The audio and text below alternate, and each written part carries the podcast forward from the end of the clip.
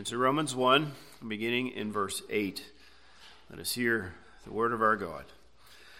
First, I thank my God through Jesus Christ for you all, that your faith is spoken of throughout the whole world. For God is my witness, whom I serve with my spirit in the gospel of his Son, that without ceasing I make mention of you always in my prayers, making request if, by some means, now at last, I may find a way in the will of God to come to you. For I long to see you, that I may impart to you some spiritual gift, so that you may be established. That is, that I may be encouraged together with you by the mutual faith both of you and me. Now, I do not want you to be unaware, brethren, that I often planned to come to you, but was hindered until now, that I might have some fruit among you also, just as among the other Gentiles. I am a debtor both to Greeks and to barbarians, both to wise and to unwise. So, as much as is in me, I am ready to preach the gospel to you who are in Rome also. For I am not ashamed of the gospel of Christ, for it is the power of God to salvation for everyone who believes, for the Jew first, and also for the Greek. For in it the righteousness of God is revealed from faith to faith, as it is written, The just shall live by faith. The grass withers, the flower fades, but the word of our God endures forever. Amen. As we begin here today, I want us uh, to think of those times where we met someone that we hadn't met before, but we find out that they're a Christian. And on many of these occasions, there's kind of an instant connection. And maybe we've experienced this when we've been on a trip somewhere, or maybe we visited another church, or um, if you go away to college or something, you know, there's, there's an instant connection when we meet other believers. And in a sense, this is what Paul is doing here. He had not met these people in Rome, or certainly most of them he had not met. And yet, there's this instant connection. There is this care and love that Paul has for the people in Rome, for the believers there. And so, as uh, we have seen thus far, Paul has given us this opening greeting in verses 1 to 7. And uh, he starts first by giving us some of his identity as a slave of Christ and an apostle. And then he spoke of Christ's identity as the God man in verses 3 and 4. And then last time we saw of him speaking of our identity as Christians in verse 7. He says that we are loved by God, chosen to be saved. We are also called by the Spirit, where he changes our hearts so that we can respond in faith and repentance. And then we are set apart, holy, saints, righteous, due to Christ's atoning work for us. And so this is part of who we are as Christians. Well, he ends his opening introduction with his characteristic benediction, praying that God the Father and the Son would bless uh, with grace and with peace. Well, Paul now follows his typical pattern in his other letters, where he then proceeds to thank God for something, and in particular, the recipients of his letter and how God has been working in them. Now, this too, like the opening section, is something that we see in first century letters. It is common to find a thanksgiving of some kind uh, at the beginning of a letter, but usually it's thanking the gods or thanking the king or the leader or something uh, to that effect. They also tended to focus on health and well wishes. well, like with the introduction, here now with the Thanksgiving, Paul Christianizes it, and he gives a proper focus here. Now, we're also going to see that Paul is going to speak of how he wants to come to see the Romans. And we're going to see some of that today. We'll see more of it, Lord willing, next time. And then he ends this introduction of verses 16 and 17 with what is obviously the theme two verses of the whole letter. As you read Paul's letters, you can usually point to a verse or two that say, This is the main idea of the letter. Well, here, this is as plain as day in these last two verses. So we'll look at those uh, here in a couple weeks or something. All right, now, in uh, verse 8, then, he begins and says, First, I thank my God through Jesus Christ for you all, that your faith is spoken of throughout the whole world. All right, he says first, but there's no second or next. and so we probably should understand it simply to say, my first point is this, and then he's going to say it differently as he goes along. And he says here then that I thank my God for you all. Now, as I've said already in the first section, there were likely dozens, if not hundreds, of believers in Rome by this time, likely in multiple house churches. And Paul is saying, I'm thanking God for all of you. But he also is talking to the Jewish Christians and the Gentile Christians. And so Paul is thankful for all of them. He's very intentional uh, in speaking in this way. And so Paul, in his prayers then, is thanking God for saving the believers in Rome. Now, remember, as I've mentioned, as far as we know, no apostle had come to Rome. Obviously, Paul had not been there yet, and we don't believe that Peter came there until later, even after Paul came, though the Catholic Church, of course, would say differently. Um, but as far as we know, there's no apostle that came, and yet God had planted the church in Rome. Okay? God uses his people, but he can not use his people. He can work uh, above us and outside of us. And that seems to be what happened in Rome. God planted the church through everyday people, you might say. And Paul is thanking God for this. Paul doesn't feel slighted or anything like that. Hey, God is planting his church, so he's thanking God for these things. Now, now notice some of these phrases that he has in the middle of the verse here. For, first of all, notice through Jesus Christ. Paul is thanking God through Jesus Christ. Now, this has two ideas. First of all, we thank God through Jesus Christ because it's due to Christ's life, death, and resurrection that we can actually come to God in prayer. We can actually bring our thanksgivings to God. And so, as we think of the temple, of course, and even some of the uh, things we sung about a little bit ago, and even as Stan led us in prayer, right, we can come into the presence of God because Jesus has turned aside God's wrath. Jesus has paid the penalty for our sins, and we can come through the veil into the presence of God. And this is truly amazing. I know for myself, and probably true for, for all of us, that sometimes we take that for granted. But we can come to God through Jesus Christ and pray to Him. Now, secondly, this has the idea of Christ as our mediator, not just in this sense, but even interceding for us when we pray. When we pray, our prayers are rather messy, rather smelly. And that's why in the Old Testament, the prayers had to be mingled with incense. Christ is that incense that makes our prayers perfect and he brings those prayers then perfected by him to God the Father. Okay? Angels don't do this. Saints don't do this. We don't pray to the angels or the saints who then take our prayers to God. No, we pray, to Christ and through Christ who brings our prayers to the Father. And so he takes, in this case, the thanksgivings of Paul to the Father and Paul is making mention of it here in this way. And so when we are praying, let's consciously remember this. Okay? Let us remember that we can come through Christ's work, and we are coming through Christ. He is the one taking our prayers to the Father. What an encouragement this is. As great as Gabriel is, as great as one of the saints who's gone on before us, like Paul, I'm glad I'm not praying to them. I'm praying through Jesus Christ to the Father. What an encouragement. All right, now, he ends the verse here by saying that your faith is spoken of throughout the whole world. Now, in saying this, Paul is, in a sense, focusing on their faith, but ultimately he's not focusing on their faith. He's not praising them.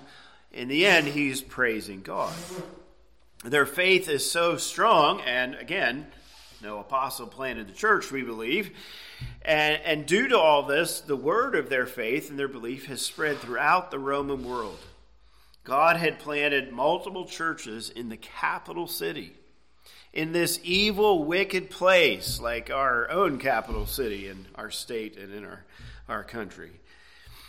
So, with the gospel spreading in and around Jerusalem and Judea, even to Samaria, as we read about in John 4.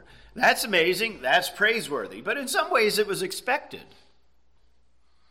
But the gospel going to Rome? Now, that's truly amazing. Okay? And so, this then certainly was an encouragement to other people.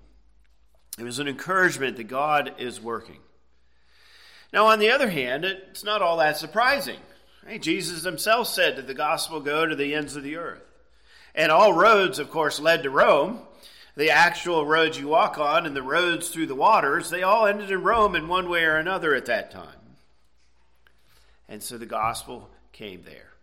And everybody's hearing about it. And so Paul is thanking God for it. All right, let me end here with this thought in this verse. what are we known for? Now, it's very common in our culture to be known for being whatever our job is, right? Or maybe we're a mechanic, or maybe we're a teacher, or maybe we're a pastor, or maybe we're a secretary, whatever it is. And that's what we're known for. When you introduce yourself to somebody new, you know, it's often, hey, what do you do? And so forth. That's fine. But in the end, we should be known most for being men and women of faith. That aspect of who we are should spread far and wide. That we are trusting in God by God's grace. And so these believers in Rome are known for their faith. Are we known for our faith? Well, let's look then at verse 9. For God is my witness, whom I serve with my spirit in the gospel of his Son, that without ceasing I make mention of you always in my prayers. Paul here is continuing his thought of prayer, obviously, and notice he's emphasizing the point, and he says, God is my witness. Now, I mean, this is kind of obvious, right? When we pray, probably most of our prayers, maybe even a huge majority of our prayers, are not heard by anybody except for God. We pray within ourselves as we pray to God. Maybe we're alone when we pray and nobody else hears us. And so here is Paul saying, Hey, God is my witness. I've been praying for you. Maybe others haven't heard it, but I've been praying for you. And then he says, I am thanking God and praying for you all the time. Note the language here unceasingly or without ceasing. Note also the word always. Now, some of you may have that part of the verse in verse 10, and I'll return to that here in just a moment. But note how he's doing it all the time. Also, the part where it says, I make mention of you, okay, that mention of you actually precedes the verb. So it gives it a bit of an emphasis. And then the verb itself is, I am making. It's a continuous action. It's like Paul stumbling over himself to emphasize how much he is praying for the Romans. Now, surely this would have been encouragement to them when they got this letter to hear that the Apostle Paul is praying for them all the time. How many times have we had someone tell us, Hey, I've been praying for you? Hey, maybe we have a cold. hey, maybe we have some other health problem. Maybe we're having difficulties at work. Whatever the situation is, when somebody comes up to you and says, Hey, I've been praying for you, that's an encouragement. Okay? And add to that, Paul hadn't met him before, he'd never been there. And maybe you experienced this. We had, especially in the situation with Anna, right? There are times, even recently, someone said, Oh, you're Anna's parents. Oh, we've been praying for Anna for all these years, or something to that effect. And that's such an encouragement that even people we don't know are praying for us in our needs. Sometimes you some of you will say how you're praying for us and our family, and, and we greatly appreciate that. And so here is Paul saying these kinds of things. And it surely must have been an encouragement to them. Now, notice he gives some more phrases in the middle here of this verse, too, and actually more than verse 8. And he says here, Whom I serve, first of all which takes us back to verse 1, right? He says that he is a slave of Christ, and so he's saying it again. All that Paul is doing is in service to God. Even praying for them is part of Paul's service. And then he says, with my spirit, which likely means from the depths of his soul. from the bottom of my heart, I am praying for you. Okay. Now, that includes then the next phrase here in the gospel of his son. So he is serving from the depths of his being in the gospel of his son, which includes teaching and preaching and proclaiming, but also includes praying. And so sometimes you'll hear uh, people say that the pastor's job is not only to preach, but also to pray. And this is a passage why we say these kinds of things. And so notice that Paul is not focusing on outward religion here, it's from his heart. He is serving Christ here in this way. Set apart as Christ's apostle, yes, to proclaim the gospel with words, but also to pray for the people. now, of course, Paul hadn't actually proclaimed the gospel yet in Rome, but he's praying for them. Now he's writing this letter to them, and he hopes to visit them soon. All right, let me uh, pause here a little bit and just reflect on some of these thoughts here in regard to prayer. Obviously, Paul is giving us a standard, he is giving us an example for us to follow. And as God's people, we pray to God, and, and sometimes we do pretty well. Obviously, all of us can improve in our prayers. I know I can. And, you know, when we pray, we, we tend to pray for ourselves, but we also need to pray for others. And, and not just the people that we know and love, but even people maybe we don't know. We also tend to pray for our needs. I need this, I need that. But we also should be thanking God. And I was encouraged here this morning as Stan was praying. There were several things that he was thanking God for. And that should very much be a part of our prayers. We also tend to pray for our physical needs, but we should also then focus on the spiritual needs of those that we're praying for. Uh, we also um, tend to pray rather occasionally. Maybe for some of us, our prayer time is in the morning, for others, maybe in the evening. But Paul is praying continuously. And certainly, this is a challenge for us to do more praying than we do. How many times do we end our prayer session and we realize, you know, I just prayed for myself the whole time? Okay? Or, or I, I just was asking for all these things that would happen, that God would bless this day or something to that effect. And, and we, we realized you know, we hadn't actually praised God for anything. We hadn't actually thanked Him for anything. And how many times do we go all day and we go to lie down and we're like, oh, I didn't even talk to God today? Hey, Paul here is encouraging us, challenging us with this uh, example to improve our prayer lives. Okay? Let's seek to pray more frequently. Let us seek to be more grateful in our prayers. Let us seek to pray for spiritual things, not just the physical things.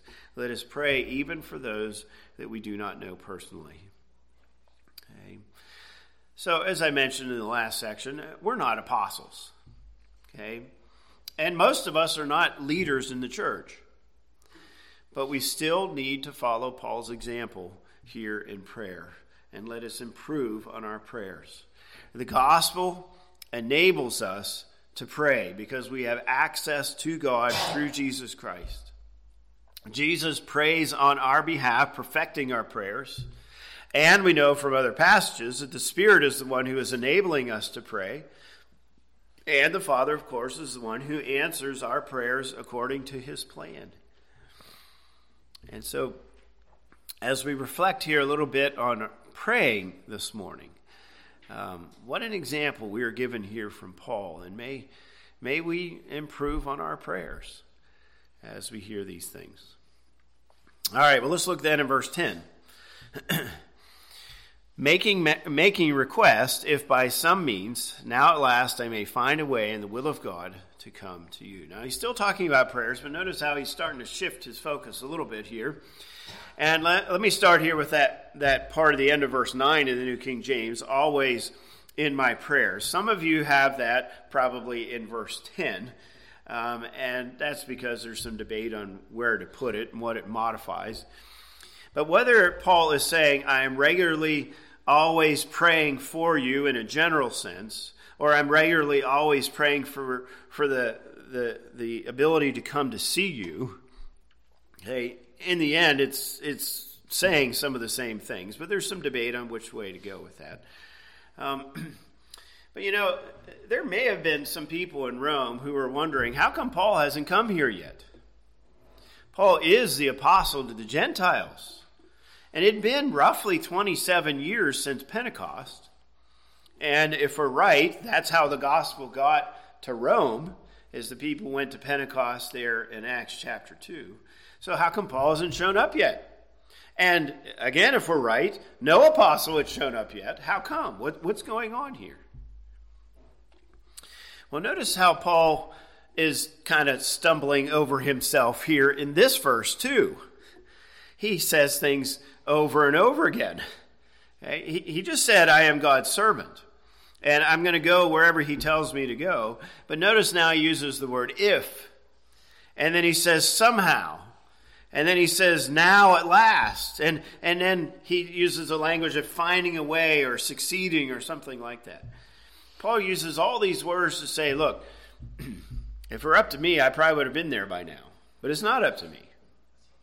God is the one who directs me. I'm praying about it, but it's, it's the will of God ultimately that tells me where to go and when. Let's turn a, a moment uh, to Acts chapter 16. We have an example of this uh, on his second missionary journey. And you recall that Paul first revisits the churches he went to on the first missionary journey there in Galatia. And uh, this is where he picks up Timothy to join him and so on. And, and in Acts 16, note especially verse 6. It says, Now when they had gone through Phrygia and the region, uh, excuse me, the region of Galatia, they were forbidden by the Holy Spirit to preach the word in Asia. Now Paul was intent on getting to Ephesus, but God said, Not this time. And so he goes northward, eventually goes to Philippi and Thessalonica and down to Corinth and so forth.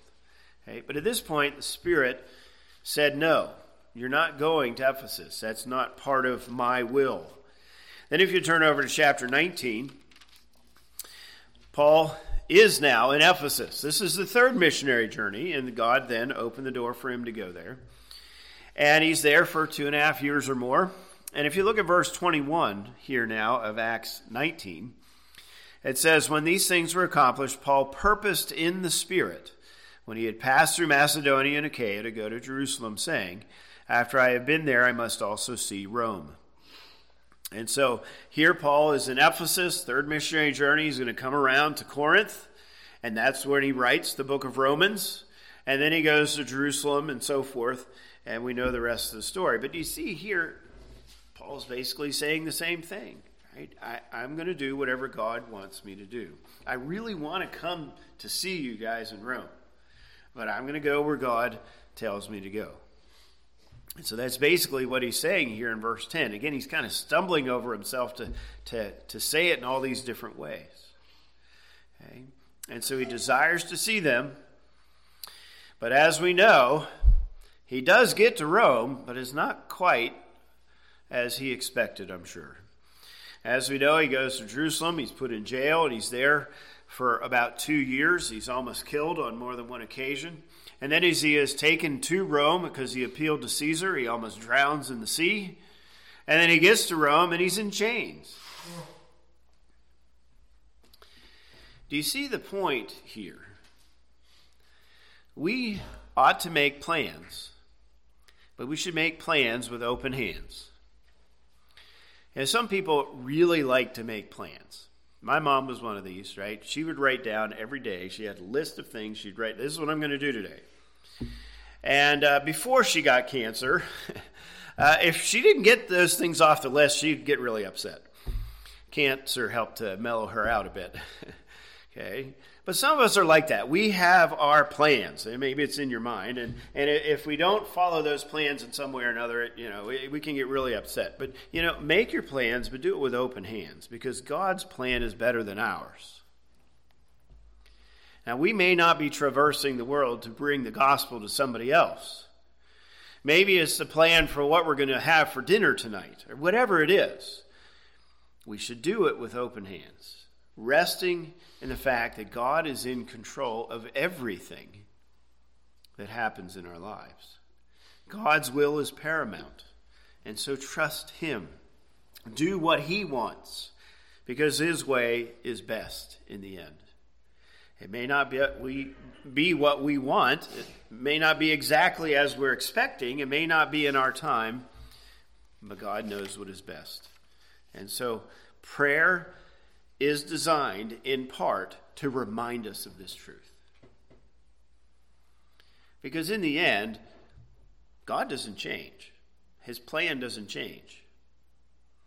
In the end, I am praying to conform myself to God's will in my life. And that's what Paul is doing here. This is my desire. This is my plan. This is what I hope to do, but I'm going to do what God says. Paul likely did not think he would end up in Rome four years later in chains. Okay, sorry, two years later in chains. Okay. But this was God's plan for him. And so let's have the same kind of mindset here. Let's look then at verse 11. For I long to see you that I may impart to you some spiritual gifts so that you may be established. All right, notice how he begins here, first of all, saying how much he wants to see them. Right? He keeps reiterating this point. But let me pause here before I continue and just reflect on this a little bit in this way. Do you see how much Paul cares for fellow believers? Once again, do you see his pattern for us, his example for us? It's an encouragement to us to care for fellow believers, even people we don't know necessarily. Okay? We are a family. God is our Father, Christ is our brother. We are united together by the Spirit as brothers and sisters in the Lord. This is part of uh, our identity, if we go back to verse 7, right? We are beloved by God and we're made a family. So I try to communicate this by just using the, the plural, pronouns, right? Us especially, or we. Uh, in the, the prayer chain that I send out, I, I very regularly at the beginning say, you know, whatever, good morning, brethren, or brothers and sisters, or something like that. And then, hey, let's pray for these things. Uh, in other churches, sometimes you hear people say, brother so and so or sister so and so. This is all part of what we're talking about. There is this connection that we have that is beyond blood, beyond familiarity, even. And it is because we're united together in Christ. Now, sometimes, even as I uh, suggested at the very beginning, sometimes that connection is seen immediately. Um, and um, again, if maybe we visit somewhere or something like that and we meet people we hadn't met before and they're Christians and there's an instant connection. I was thinking about this here in regard to last year at General Assembly. Uh, I, uh, of course, was staying with Luke Bloom and, and we had several meals together and and some of those were with people from his presbytery. I hadn't met these guys before, but there was an instant connection because we're brothers in the Lord pastors in the Lord. Even some of them were elders, uh, ruling elders. Okay? Uh, we can have the same kind of thing if we uh, haven't seen someone for a long time and we get together again after years, possibly. But because we're believers, there's this connection. You know, we see at the end of the book, Paul is writing this letter in part because he has an agenda so to speak. He is wanting a business arrangement, so to speak. He wants Rome to be his hub so that he can start there and go westward to Spain and other places. But for Paul, it's not an impersonal situation at all. He cares for them deeply. And so, once again, this um, challenges us to do the same kinds of things. All right. Well, as always, we could say much. Let's look here now at this verse more specifically. Notice how it begins with the word for. So he's connecting with what he has said. And we see the word for at the beginning of verse 9. And in fact, we're going to see several of them, especially in verses 15 to 18. And so he is building his thought here. Uh, and in this way, uh, he says that he is purposing in coming to them for mutual edification. In verse 11, he wants to give a spiritual gift. And in verse 12, it says, That is, that I may be encouraged together with you by the mutual faith, both of you and me. So in verse 11, he is saying um, that Paul, or excuse me, God is going to use him as a gift to the Romans, but he's just not sure how that's going to be, right? Some spiritual gift. He doesn't know exactly how it'll be done. But he desires to see the churches in Rome be established, to grow in godliness, even to grow in numbers. And so maybe God will use Paul like he did in Ephesus. Remember, he set up a teaching school there at the School of Tyrannus. Maybe the same thing will happen in Rome. Uh, he's not sure. Um, surely he's going to go to the synagogue first, the Jew first, right? And, and maybe God will use Paul in this setting, because remember, the Jews were kicked out of Rome because they were fighting over Christ. And so maybe God will use Paul to help in that way. Okay? He doesn't know. So he says, right, God's going to use me in some way, and uh, it'll be good to establish you. Now, we know, of course, what happens. We know that Paul does get to Rome, but it's under house arrest. If you look at Acts chapter 28, let me highlight just a, uh, a few verses here. In Acts 28 and verse 23, okay, the Jews come to Paul so, verse 23 When they had appointed him a day, many came to him at his lodging, to whom he explained and solemnly testified of the kingdom of God, persuading them concerning Jesus from both the law of Moses and the prophets, from morning till evening. And some were persuaded by the things which were spoken, and some disbelieved. So, Paul could not go to the synagogue. He's in chains, he's under house arrest. And so they came to him. And he was able to proclaim the gospel, and some believed, and, but some didn't. So Paul's a spiritual gift to them, but probably not the way he thought about when he wrote the letter. Then, if you look at the end of the chapter, at verse 30, then Paul dwelt two whole years in his own rented house and received all who came to him, preaching the kingdom of God and teaching the things which concern the Lord Jesus Christ with all confidence, no one forbidding him. So he was forbidden to go out, but there was no prohibition of anybody coming and speaking to him. And so Paul is a spiritual blessing to the Romans in this way. Now, recall that while he was there, he wrote the books of Ephesians and Philippians and Colossians and Philemon. And so he was a blessing not only to the Romans, but even to these other places and to us while he's in prison. And so, for four plus years, when you include Jerusalem, Caesarea, on the boat, and even here in Rome, Paul's in prison and could not go where he pleased. And yet, God, in his mysterious will and plan, used Paul to be a spiritual gift, to be a blessing, to establish the people in Rome.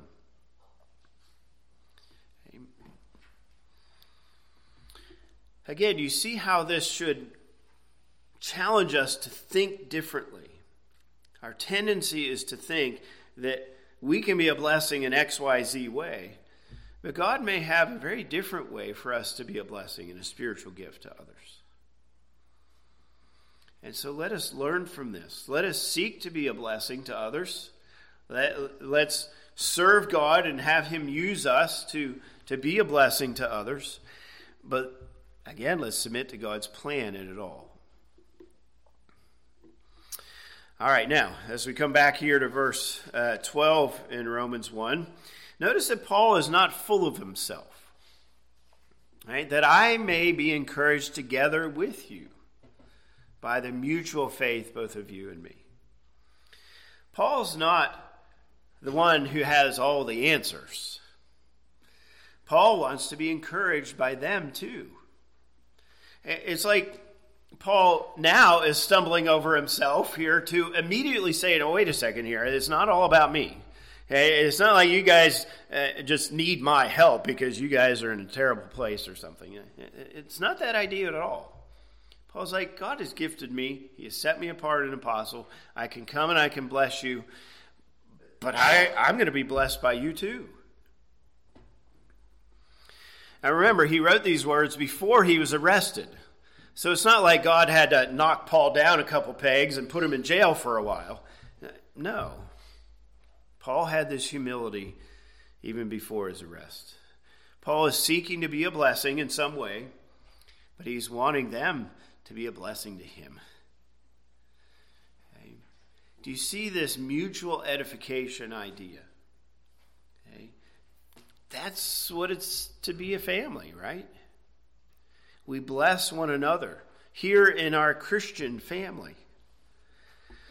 Our tendency, of course, is to think that we're better than others and that we can be a blessing, but maybe we don't always remember that others can be a blessing to us. Let's be humble. Don't think that you've arrived, and especially for those of us in positions of leadership. Let's learn from others. Let's listen to others. Let's seek counsel from other believers. Don't pretend that we have all the answers. Don't think you have it all together because none of us do. And so the goal here is to be a blessing one to another. If the great apostle Paul has this mindset, surely we should as well. Okay? And so let's not be prideful about our family connections, about our spiritual gifts, about our maturity in Christ. Let us find blessing and mutual edification from one another. We all have the same faith in the end, but each of us has unique gifts, unique experiences, unique perspectives because of God's providence in our lives. And God can use those things for us to mutually edify each other. now, we can take this point and we can talk about this on an individual level, on a church level, okay, and so on. Um, but we also need to remember this in broader ways. Think, for example, about missionaries. For you know a couple centuries or more, it was common for Western missionaries to go around the world and not only bring the gospel, but then try to impose Western culture on these other cultures. Now, there are certain aspects of Western culture that should be imposed elsewhere. But there are other things that don't need to be. And unfortunately, that distinction wasn't always made. And part of it was those missionaries said, right, we've got a spiritual gift, but you're not going to bless us, we're going to bless you. And they missed Paul's point here. And so, whether we're missionaries, whether we're pastors, whether we're leaders in churches, whether we're parents, or just, if you will, regular Christians, Let's have this humble mindset that Paul has here. Okay? And so, um, a few thoughts here today from Paul. I kind of touch on several different things, but do you see his humility? Do you see his love for fellow believers? Let's go and do likewise by the grace of our God in us. Let's pray together. Our Father and God, we thank you for your word. We thank you for the, the many things you, you teach us here. We thank you that we can come to you through Jesus Christ, through his work in our place and his interceding work, even now as I'm speaking. We are thankful, Lord, that you are taking this prayer of mine in my efforts to be righteous, and you are perfecting them. And you are taking these words to the Father on my behalf and on our behalf. And we thank you for that, Lord. We thank you for this encouragement and this comfort, knowing that because you are in control of all things and your will is best, you will answer our prayers according to your good pleasure and your good purpose. So, Lord, we do ask then that you would help us to submit ourselves to that and that you would help us to always rely on the fact that you are in control and that you uh, govern all things. And may this humble us as we seek to rest in you. Uh, may it spur us on to pray even further, to conform ourselves uh, to your will in our lives. We pray also, Lord, and are thankful that you have made us a family of believers. Here in this congregation and with Christians uh, elsewhere too. We are thankful, Lord, that you are our Father, that Christ, you are our brother, and that Spirit, the, you, O Holy Spirit, have united us and, and joined us together. Lord, may we be humbled by this, encouraged by this, and seek mutual edification, and not just think that we have it right and they have it wrong or something like that. May we learn from one another. May we encourage one another. We pray for a, a greater um, edification here in this church, that you would help us to mutually benefit one another. We thank you for how it is done already, and we pray that we would improve in this way as we even improve in our prayers. We, we pray that by your Spirit you would be merciful in this and that you would make us more like yourself. And uh, we pray all these things then in the name of our, our Lord and our only Savior, Jesus Christ. Amen.